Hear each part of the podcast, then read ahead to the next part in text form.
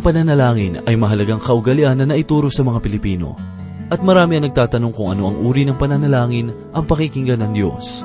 Maaring ang kasagutan sa tanong na ito ay ating matatagpuan sa tiyan ng isang isda. Ito ang matututunan natin sa ikalawang kabanata ng Honas, una hanggang ikaanim na talata, at ito po ang mensaheng ating pagbubulay-bulayan sa oras na ito dito lamang po sa ating programang, Ang Paglalakbay. Minsan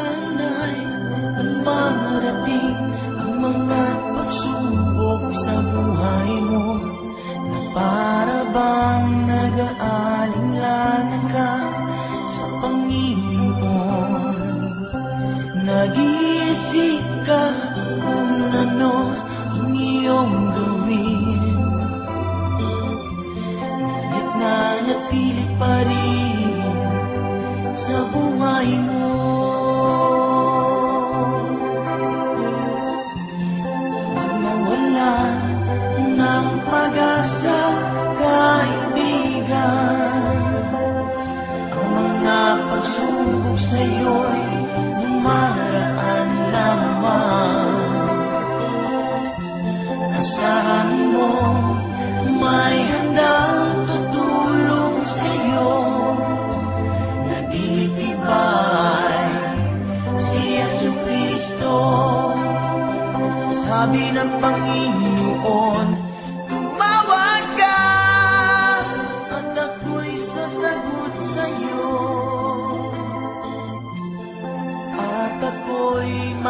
magpapakita ng mga bagay na di mo pa nakita. Oh,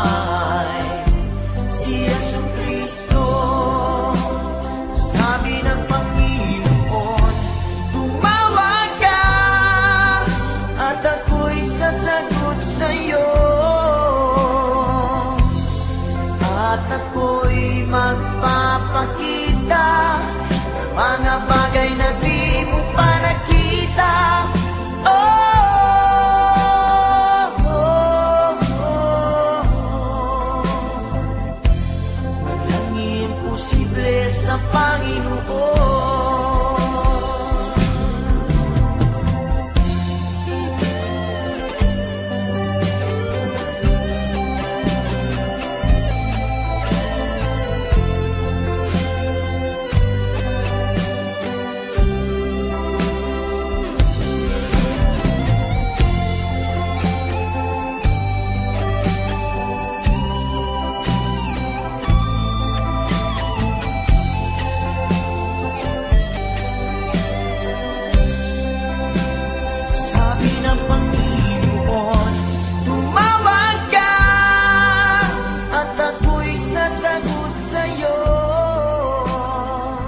Isang mapagpalang araw po ang sumainyo mga kaibigan at tagapakinig ng ating palatuntunan. Muli samahan po ninyo ako at tayo po ay mag-aral ng salita ng Panginoon.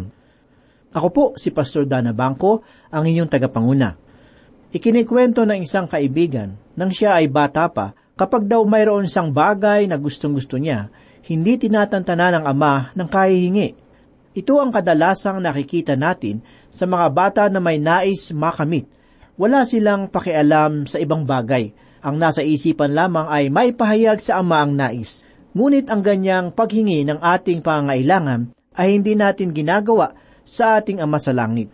Kadalasan ng ating paglapit at paghingi sa Panginoon ay tulad ng inilarawan ng isang manunulat na nagsabi, ang malagihay na pananalangin ay tulad sa palaso na walang tulis, sa tabak na walang talim, sa ibon na walang pakpak. Hindi nakalilipad sa kalawakan. Ang malagihay na panalangin ay malamig na bago pa ito makaabot sa langit. Ipinaaalala ni Santiago sa atin ang paraan ng pananalangin ni Elias na mataimtim. Kaya't naroon ang sagot na tinamo at ipinakita na kahit pa nga ang kalikasan ay napagbago. Isa pa, ito'y dahil sa kanyang matuwid na pamumuhay. Anong ibig sabihin ng matuwid na pamumuhay? Perpekto? Hindi po, kundi pamumuhay na pinahalaga ng Diyos. Hindi lamang mahalaga ang pagiging mataimtim, kundi sa kanyang pagiging matuwid ay alam niya na ito ay makapagbibigay ng kaluwalhatian sa Diyos. Sa ating paglapit sa Kanya, mahalaga na magsaliksik tayo ng ating puso. Kung ano ang tunay na layunin natin sa ating hinihingi, at kung ito ba'y makapagbibigay ng kaluwalhatian sa Kanya. Hindi nagpaulan ng Diyos sa loob ng tatlong taon dahil sa pagwawalang bahala ng hari at ganoon din ng mga tao.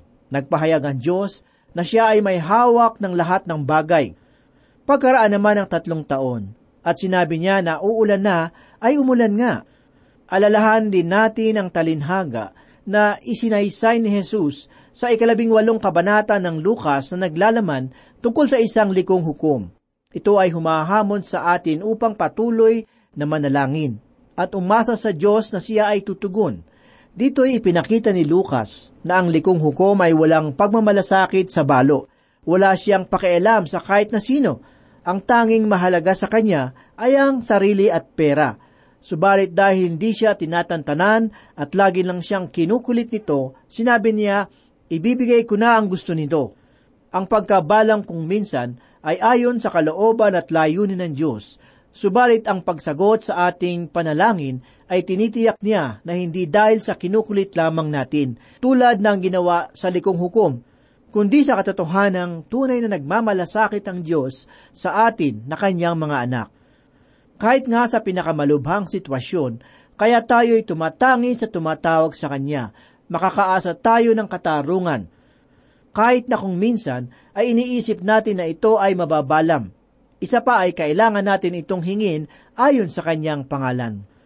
Ipinahayag ni Apostol Juan sa ikalabing apat na kabanata, talatang ikalabing tatlo at ikalabing apat ang ganito, At anumang hingin ninyo, sa aking pangalan ay aking gagawin, upang ang Ama ay maluwalhati sa anak, kung kayo'y humihingi ng anuman sa pangalan ko, ay gagawin ko.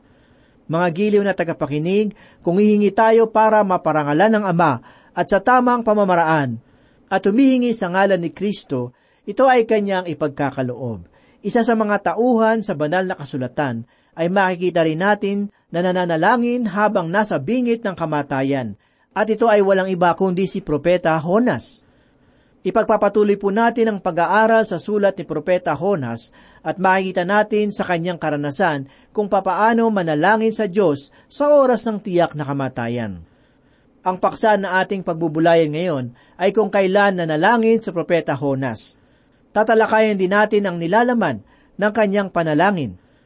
Ang ikalawang kabanata ng pahayag ni Propeta Honas ay nagpapahayag na lalabas si Propeta Honas mula sa malaking isda.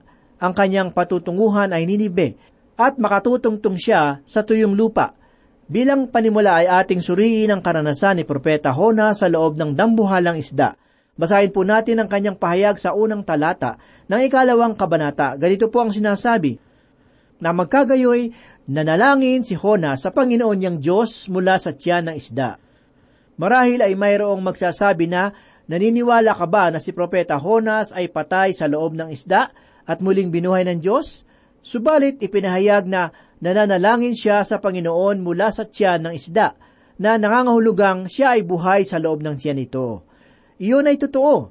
Subalit ang tanong ko ay ganito, kailan ginawa ni Propeta Jonas ang kanyang panalangin? Nananalangin ba siya bago pumasok sa tiyan ng isda? Unang matagpuan ni Propeta Honas ang kanyang sarili sa loob ng tiyan ng isda ay kanyang sinabi, Ako ay nasa isang masamang kalagayan. Kaya't nais ko maghanda ng isang panalangin upang mapakinggan ng Diyos at ito ay kanyang tugunin. Nagpasya kaya siya na isulat ang kanyang panalangin? Kanya itong kinabisado at sa ikatlong araw ay sa kanya ito ipinahayag sa Diyos? Ngunit sa aking palagay, sapagkat alam na natin ang kalikasan ng tao, ay masasabi ko na ito ay kaagad niyang ipinahayag sa Diyos. Nang makita ni Propeta Honas ang kanyang kalagayan, ay hindi na niya pinatagal agad na sinambit ang kanyang panalangin sa Diyos. Sa katunayan, ay nananalangin siya bago tuluyan lulunin ng dambuhalang isda. At bago niya marating ang tiyan ng isda, ay nasabi niya na, Amen. Isang lalaki ang gumagamit ng dimaki ng lagari. Isang araw habang ginagampanan ang kanyang pang-araw-araw na gawain, ay nagkamali siya ng hawak sa piraso ng kahoy na kanyang pinadadaan sa dimaki ng lagari. Agad na nahagip ang kanyang mga daliri at ito ay naputol. Sa loob ng 45 segundo ay nanalangin siya sa Panginoon. Nakaramdam siya ng takot at inakala na ito na ang huli niyang araw sa sandibutan. Tinanggap niya si Yesu Kristo bilang kanyang sariling tagapagligtas. Ipinahayag niya sa Panginoon na maglilingkod siya sa kanya. Ang lalaki ay nanalangin sa punto na nagaganap ang sakuna sa kanyang buhay. At pangkaraniwan sa ating lahat ay manalangin sa ganoong pagkakataon. Hindi na tayo nagsasayang pa ng oras sa ganoong kalagayan. Kaya si Propeta Honas ay nanalangin habang pababa sa bibig hanggang sa tiyan ng isda bago niya marating ang pinakatiyan ng isda, ay tapos na siya sa pananalangin. Ang isang tao na nasa bingid ng kamatayan ay wala ng panahon upang maghanda ng isang panalangin. Kaagad silang nananalangin sa ganitong mga pagkakataon. Maraming tao ang nagbibigay diin sa salitang nang na ipinahayag sa bahagi ng talata na ating nabasa. Nang magkagayoy, nanalangin si Hona sa Panginoon niyang Diyos mula sa tiyan ng isda. Inaakala nila na matapos ang ikatlong araw at tatlong gabi ay saka pa lamang siya nanalangin. Subalit hindi ito ang ibig na ipahayag. Isang katangian ng wikang Hebreo ay ibigay muna ang buong kwento ng isang bagay at pagkatapos ay balikan at bigyan diin kung ano ang mahalaga. Ang pareho ding pamamaraan ay ginamit sa aklat ng Henesis tungkol sa paglikha. Ipinahayag sa atin ang anim na araw na paglikha at pagkatapos ay bumalik at nagbigay ng buong kwento ang Diyos tungkol sa paglikha naman sa tao. Ibig lamang ipahayag ng talata na ibinigay sa atin ni Propeta Honas ang isang detalyadong kwento tungkol sa nangyari sa loob ng isda. Dumako naman po tayo sa ikalawang talata ng pahayag ni Propeta Honas. Ganito po ang sinasabi, at kanyang sinabi, tinawagan ko ang Panginoon mula sa aking pagdadalamhati at siya ay sumagot sa akin, mula sa tiyan ng siyol, ako'y sumigaw, at iyong dininig ang aking tinig. Pansinin natin sa bahagi ng talata na narinig ng Diyos ang panalangin ni Propeta Honas sapagkat ipinahayag na at kanyang sinabi, Tinawagan ko ang Panginoon mula sa aking pagnadalamhati at siya ay sumagot sa akin. Ipinahayag din sa bahagi ng talata na muli sa tiyan ng siyol ako'y sumigaw ang ibang salin para sa salitang Sheol sa banal na kasulatan ay tinatawag na libingan at sa isang bahagi naman ay hindi nakikitang lugar. Ibig lamang sabihin na ito'y lugar na tinutunguhan ng mga patay. Ang salitang ito ay laging may kaugnayan sa patay at libingan. Ang aking sariling pananaw sa ipinahayag ni Honas ay sinasabi niya na ang tiyan ng isda ang kanyang libingan at ang libingan ang lugar para sa mga patay. Di ba't hindi inilalagay ang isang buhay na tao sa libingan?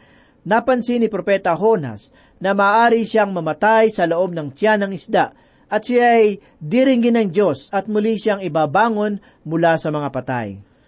Ang mahalagang bagay na dapat nating tandaan ay tumawag si Propeta Honas mula sa labas ng tiyan ng isda, mula sa kamatayan o sa tiyan ng siyol o libingan. Pakiramdam ni Propeta Honas na kaya siya naroon ay upang mamatay at nasa isa siyang libingan. Dapat nating tandaan na hindi niya isinulat ang kwentong ito habang nasa loob siya ng isda kundi sa labas nito. Sa aking palagay, mayroong mga tao na hindi sumasang-ayon sa aking pananaw. Kung mayroon kayong ibang pananaw tungkol kay Propeta Honas, iyon ay mabuti. Tunay na pinanatiling buhay ng Diyos si Propeta Honas. Pinahalagaan ko ang pananaw na nakararami na buhay si Propeta Honas ng tatlong araw at tatlong gabi sa loob ng isda. Kung ganito rin ang inyong pananaw, ay kasama kayo roon sa nakararami. Gayunman ay nais kong magbigay diin sa isang katotohanan. Hindi katanungan kung nagawang panatilihing buhay ng Diyos si Propeta Hona sa loob ng isda. Sapagkat tunay na kayang gumawa ng himala ng Diyos sa bawat isa, subalit ganito ang katanungan na nais kong ipahayag. Pinananatili ba siyang buhay ng Diyos? Ang himala ba ay pananatili niyang buhay o ang himala ay pagbangon niya mula sa mga patay? Kung ang aklat na ito ay naglalarawan tungkol sa muling pagkabuhay, ay naniniwala ako na siya ay muling binuhay ng Diyos. Kung makausap ko si Propeta Hona sa panghinaharap sa kalangitan at malamang kung siya ay nabuhay na tatlong araw at tatlong gabi sa loob ng isda, ay agad kong sasabihin sa inyo na ako ay nagkamali. Hindi rin katanungan kung kayang mabuhay ng tao sa isang isda. Maraming tao ang nalulon ng isang malaking isda o balyena na nabuhay at tagawa pang ikwento ang kanilang karanasan. Maraming naitala na mga ganitong kahangahangang pangyayari Kaya't sa aking pananaw, kung naniniwala kayo na nanatiling buhay si Propeta Hona sa loob ng isda, ay hindi iyon magiging isang dakilang himala sapagkat ang ibang tao ay nagkaroon na ng ganitong karanasan. Isang binibini na nagngangalang Grace Kellogg na isa ring mag-aaral ng banal na kasulatan ay naniniwala ring si Honas ay buhay sa loob ng isda. Nagbigay siya ng ilang mga halimbawa kanyang sinabi na mayroong dalawang uri ng dambuhala sa karagatan na maaaring lumulon kay Propeta Honas. Ang una ay balyena, na tinatawag na Balyenoptera musculus o balyenang kulay bughaw, at ang ikalawa ay tinatawag na butanding. Ang dalawang malaking isda na ito ay parehong walang mga ngipin. Ang paraan ng kanilang panginginain ay nakamamangha Ibinubuka nila ng malaki ang kanilang panga at lumalungoy na napakabilis habang pinapasok ang maraming tubig sa kanyang bibig. Matapos masala ang tubig, ay itinatapon nito ang ibang tubig at ang matitira ay agad nitong lulunukin. Ang balyena na kulay bughaw ay umaabot sa isang daang talampakan ng haba. Ang lapad ng kanyang bunganga ay umaabot hanggang labing anim na talampakan, kaya't kayang-kaya niyang lumulon ng isang kabayo ang kanyang bituka ay mayroong apat hanggang anim na pitak o kwarto at maaaring kumasya rito ang tatlong tao. Kung mayroong laman sa kanyang tiyan na hindi nais ng kanyang bituka, ay sumasakit ang kanyang ulo, kaya't lumalangoy siya sa pinakamalapit na dalampasigan at agad na isinusuka ang laman ng kanyang bituka na tulad ng nangyari kay Propeta Honas. Isang pahayagan noon sa ibang bansa ang nagpahayag na isang mayamang lalaki ang naglaya kasama ng kanyang alagang aso. Nahulog ang kanyang aso sa dagat. Matapos ang anim na araw ay natagpo ang buhay ang aso sa ulo ng isang balyena. Sinabi rin ni Frank Bullen na isang mamamahayag na isang labinlimang talampakan na pating ang natagpuan sa loob ng isang balyena. Sinabi pa niya na bago mamatay ang balyena, ay agad nitong iniluwa ang pating na laman ng kanyang tiyan. Marami pa ang halimbawa na tulad na aking nabanggit. Ang mga pahayag na ito ay nagpapakita na maaaring si Propeta Honas ay nilulo ng isang balyena o ng iba pang malalaking isda sa dagat. Nagpapakita lamang ito ng katotohanan na ang isang tao ay maaaring mabuhay sa loob ng tiyan ng isang isda. Marami pang tao ang nagkaroon ng ganitong karanasan. Kaya't sinasabi ng ilan na ang nilalaman ng aklat ni Honas ay hindi isang himala sapagkat ito ay pangkaraniwan.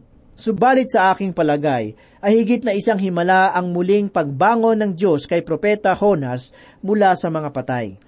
Muli ay nais kong sabihin na ang katanungan ay hindi kung kaya ng Diyos na panatilihing buhay ang tao sa loob ng tatlong araw sa loob ng isang isda, kundi ang mga katanungan na ginawa ba ito ng Diyos iyon ba ang nakatala sa banal na kasulatan? Ito naman ang pahayag ni Propeta Hona sa ikatlong talata, sapagkat inihagis mo ako sa kalaliman, sa pusod ng dagat, at ang tubig ay nasa palibot ko. Ang lahat ng iyong alon at iyong mga daluyong ay umaapaw sa akin. Mga giliw na tagapakinig, kung siya ay nabuhay sa loob ng isda, ay namuhay rin siyang tulad ng isang isda, sapagkat tinabunan siya ng tubig. Sinabi niyang ang lahat ng iyong alon at ang iyong mga daluyong ay umaapaw sa akin. Ibig lamang ipahayag ni Propeta Honas na siya ay nabasa. Pakinggan naman po natin ang pahayag ni Propeta Honas sa ikaapat na talata. At aking sinabi, ako'y inihagis mula sa iyong harapan, gayon may muli akong titingin sa iyong banal na templo. Ipinahayag ni Propeta Hona sa bahagi ng talata na, At aking sinabi, ako'y inihagis mula sa iyong harapan. Ang tinutukoy ni Propeta Honas na nabasa nating bahagi ng talata ay tungkol sa kamatayan. Naniniwala si Propeta Honas na muli siyang bubuhay ng Diyos, sapagkat sinabi sa bahagi ng talata na, Gayun may muli akong titingin sa iyong banal na templo. Si Propeta Honas ay nabuhay sa panahon ng lumang tipan, Marahil ay isa siya sa maraming mamamayan ng hilagang kaharian na tapat na nagpupunta sa Jerusalem upang magpuri sa templo.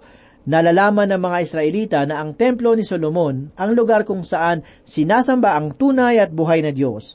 Maaring ipinahayag ni Hona sa kanyang sarili na, Gayon may muli akong titingin sa iyong banal na templo at muli akong bubuhayin ng Diyos. Sa ikalimang talata ay ito naman ang pahayag ni Propeta Honas. Kinukulong ako ng tubig sa palibot. Ang kalaliman ay nasa palibot ko.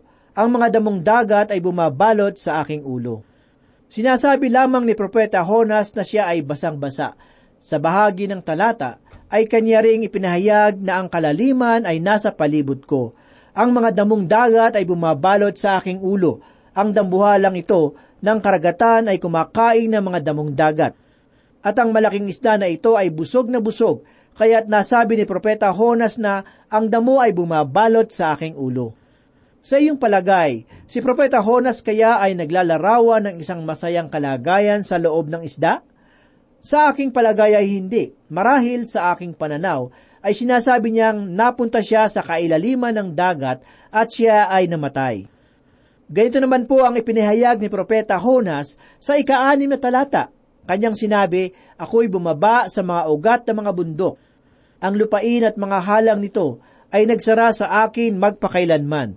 Gayon may inihaon mo ang aking buhay mula sa hukay, o Panginoong kong Diyos. Nabasa natin sa bahagi ng talata ang pahayag na ako'y bumaba sa mga ugat ng mga bundok. Ang lupain at ang mga halang nito ay nagsara sa akin magpakailanman. Isa itong nakamamanghang salin sapagkat sa ganitong uri ng salin sa ibang wika ay ipinapahayag nito ang tungkol sa mga patay. Ipinapahayag niya na ang lupain at ang mga halang nito ay nagsara sa akin magpakailanman. Tinutukoy niya rito ang halang ng kamatayan. Makikita rin natin sa bahagi ng talata ang mga katagana gayon may inihaon mo ang aking buhay mula sa hukay o Panginoong kong Diyos. Ang ibig sabihin ng salitang hukay ay kamatayan. Ginagamit ni Apostol Pedro ang salitang ito sa araw ng Pentecoste. Ginamit ni Apostol Pedro ang salitang ito sa araw ng Pentecost. Basahin po natin ang pahayag ni Lucas sa aklat ng mga gawa sa ikalawang kabanata mula ikadalawamput lima hanggang ikadalawamput isang talata. Sapagkat sinabi ni David tungkol sa kanya, Nakita ko ang Panginoon na laging kasama ko, sapagkat siya ay nasa akin kanang kamay, upang huwag akong matinag, kaya't nagalak ang aking puso at natuwa ang aking dila. Gayun din ang aking katawan ay mananatiling may pag-asa, sapagkat hindi mo hahayaan ang kaluluwa ko sa Hades, ni ipahihintulot man na ang iyong banal ay makakita ng kabulukan. Ipinaalam mo sa akin ang mga daan ng buhay. Pupuspusin mo ako ng kagalakan sa iyong harapan. Mga kapatid, may tiwalang masasabi ko sa inyo ang tungkol sa patriarkang si David. Siya rin ay namatay at inilibing, at nasa atin ang kanyang libingan hanggang sa araw na ito. Yamang siya isang propeta, at nalalaman niyang nangako ang Diyos sa kanya na isa sa kanyang mga inapo ay iluluklok niya sa kanyang trono. Yamang nakita niya ito bago pa mangyari, nagsalita si David tungkol sa muling pagkabuhay ng Kristo hindi siya pinabayaan sa Hades, ni ang kanyang katawan ay nakakita ng kabulukan. Mga kaibigan, ang himala ay ang muling pagkabuhay, at iyon na higit na dakilang himula sa isang tao na nabuhay ng tatlong araw sa loob ng isang isda. Sa aking palagay, ay kailangan na magkaroon din tayo ng aklat sa lumang tipan na magtuturo tungkol sa muling pagkabuhay ni Yeso Kristo. Ang muling pagkabuhay ni Yeso Kristo ay isa sa dalawang haligi ng kaligtasan kung saan nakasalig ang simbahan at ang isa ay ang kamatayan ni Yeso Kristo sa krus. Ang dalawang paksang nito ay itinuturo sa lumang tipan at ang aklat ni Propeta Honas ay naglalarawan ng muling pagkabuhay ni Yeso Kristo. Mga giliw na tagapakinig, ang muling pagkabuhay ng Panginoong Yeso Kristo ay mahalaga sa bawat mananampalataya. Ang mga pangyayari na inilarawan sa aklat ni Propeta Honas ay tunay na kamangha-mangha. Naniniwala ako na siya ay muling binuhay ng Diyos mula sa mga patay. Ang kahalagahan naman ng muling pagkabuhay ni Jesus para sa isang mananampalataya ay sapagkat may kabuluhan ang kanyang pananampalataya. Kung si Yesu Kristo ay hindi muling nabuhay na tulad ng kanyang ipinahayag sa sulat ni Juan, ay wala rin tayong inaasahan na walang hanggang buhay. Sinabi ni Juan sa ikalawang kabanata, mula ikalabing siyam hanggang ikadalawamput dalawang talata ang ganito. Sinagot sila ni Jesus, Gibain ninyo ang templong ito at aking itatayo sa loob ng tatlong araw. Sinabi ng mga Hudyo, apat na anim na taon ang pagtatayo ng templong ito at itatayo mo sa loob ng tatlong araw, subalit siya ay nagsasalita tungkol sa templo ng kanyang katawan. Kaya't nang siya ay muling bumangon mula sa mga patay, naalaala ng kanyang mga alagad na sinabi niya ito, at naniwala sila sa kasulatan at sa salitang sinabi ni Jesus.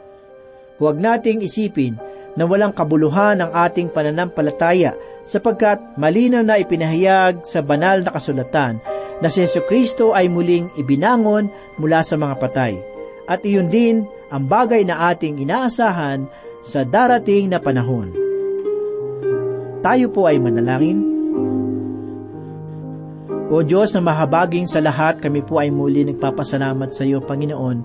Salamat, Panginoon, dahil sa katotohanan na ikaw ay namatay sa krus, subalit hindi ka na natiling patay. Ikaw ay muling nabuhay at dahil dito, kami ay may pag-asa sa aming pananampalataya sa iyo. Marami pong salamat, Panginoon. Ito po ang aming samot dalangin sa pangalan ni Jesus.